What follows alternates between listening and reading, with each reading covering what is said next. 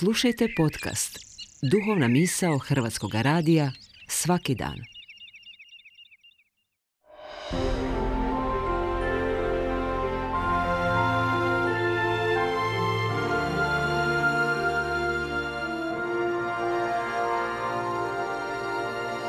Duhovna misao.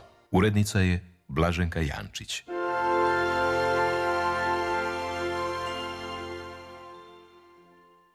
Poštovani slušatelji, govori vam Ela Magda Đafić, teologinja. Nije nam strana ideja života pod opsadom i iščekivanja oslobođenja. To je iskustvo duboko utkano u tkivo naše zemlje, kao što smo se i prisjetili ovih dana. U ovom smo trenu također jako svjesni tog iskustva i na globalnoj razini. Internet i dnevnik nas svakodnevno čine svjedocima nevjerojatne patnje života u strahu i očaju. Oni koji to proživljavaju, a i mi koji iz daleka pratimo, u iščekivanju smo vijesti o kraju te jezovite tame – Palestina Isusovog vremena bila je pod okupacijom Rima i njome su vladali prijatelji i saveznici Rima. Autohtoni stanovnici tog područja bili su građani drugog ili trećeg reda, nisu imali jednaka prava, bili su potlačeni, izrabljivani, pljačkani i maltretirani. To je bio kontekst Isusovog rođenja. Židovski narod dugo živio pod opsadom i dugo bio u iščekivanju oslobođenja od strane okupacije. Čekali su kraj te tame. U knjizi proroka Izaije devetom poglavlju čitamo Narod koji je u tmini hodio, svjetlost vidje veliku. One što mrklu zemlju obitavahu, svjetlost jarka obasja. Jer dijete nam se rodilo, sina dobismo. Na plećima mu je vlast. Ime mu je savjetnik divni, bog silni, otac vječni, knez mironosni. Na daleko vlast će mu se sterat i miru neće biti kraja pred prestoljem Davidovim, nad kraljevstvom njegovim. Učvrstit će ga i utvrditi u pravu i pravednosti. Ta je nada pratila židovski narod kroz povijest i ta se slika ulaska svjetla u tamu ugradila u priču o Isusovom rođenju. Svjetlo je ušlo u tamu. Bog je sišao među ljude.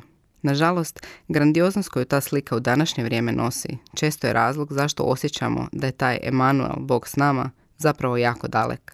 Umjesto da evocira osjećaj bliskosti, topline, odnosa, tu smo sliku Boga s nama pretvorili u sliku dolaska nekog diplomata koji je mnogim sigurnosnim mjerama udaljen od običnog naroda i čije postojanje osjete samo oni na visokim pozicijama, na otmjenim domjencima i važnim sastancima.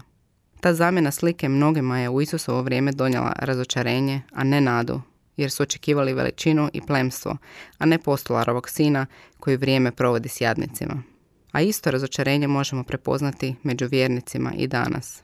Štovanje Boga kao dalekog, velikog i moćnog udaljava nas od stvarne poruke imena Emanuel, Bog s nama.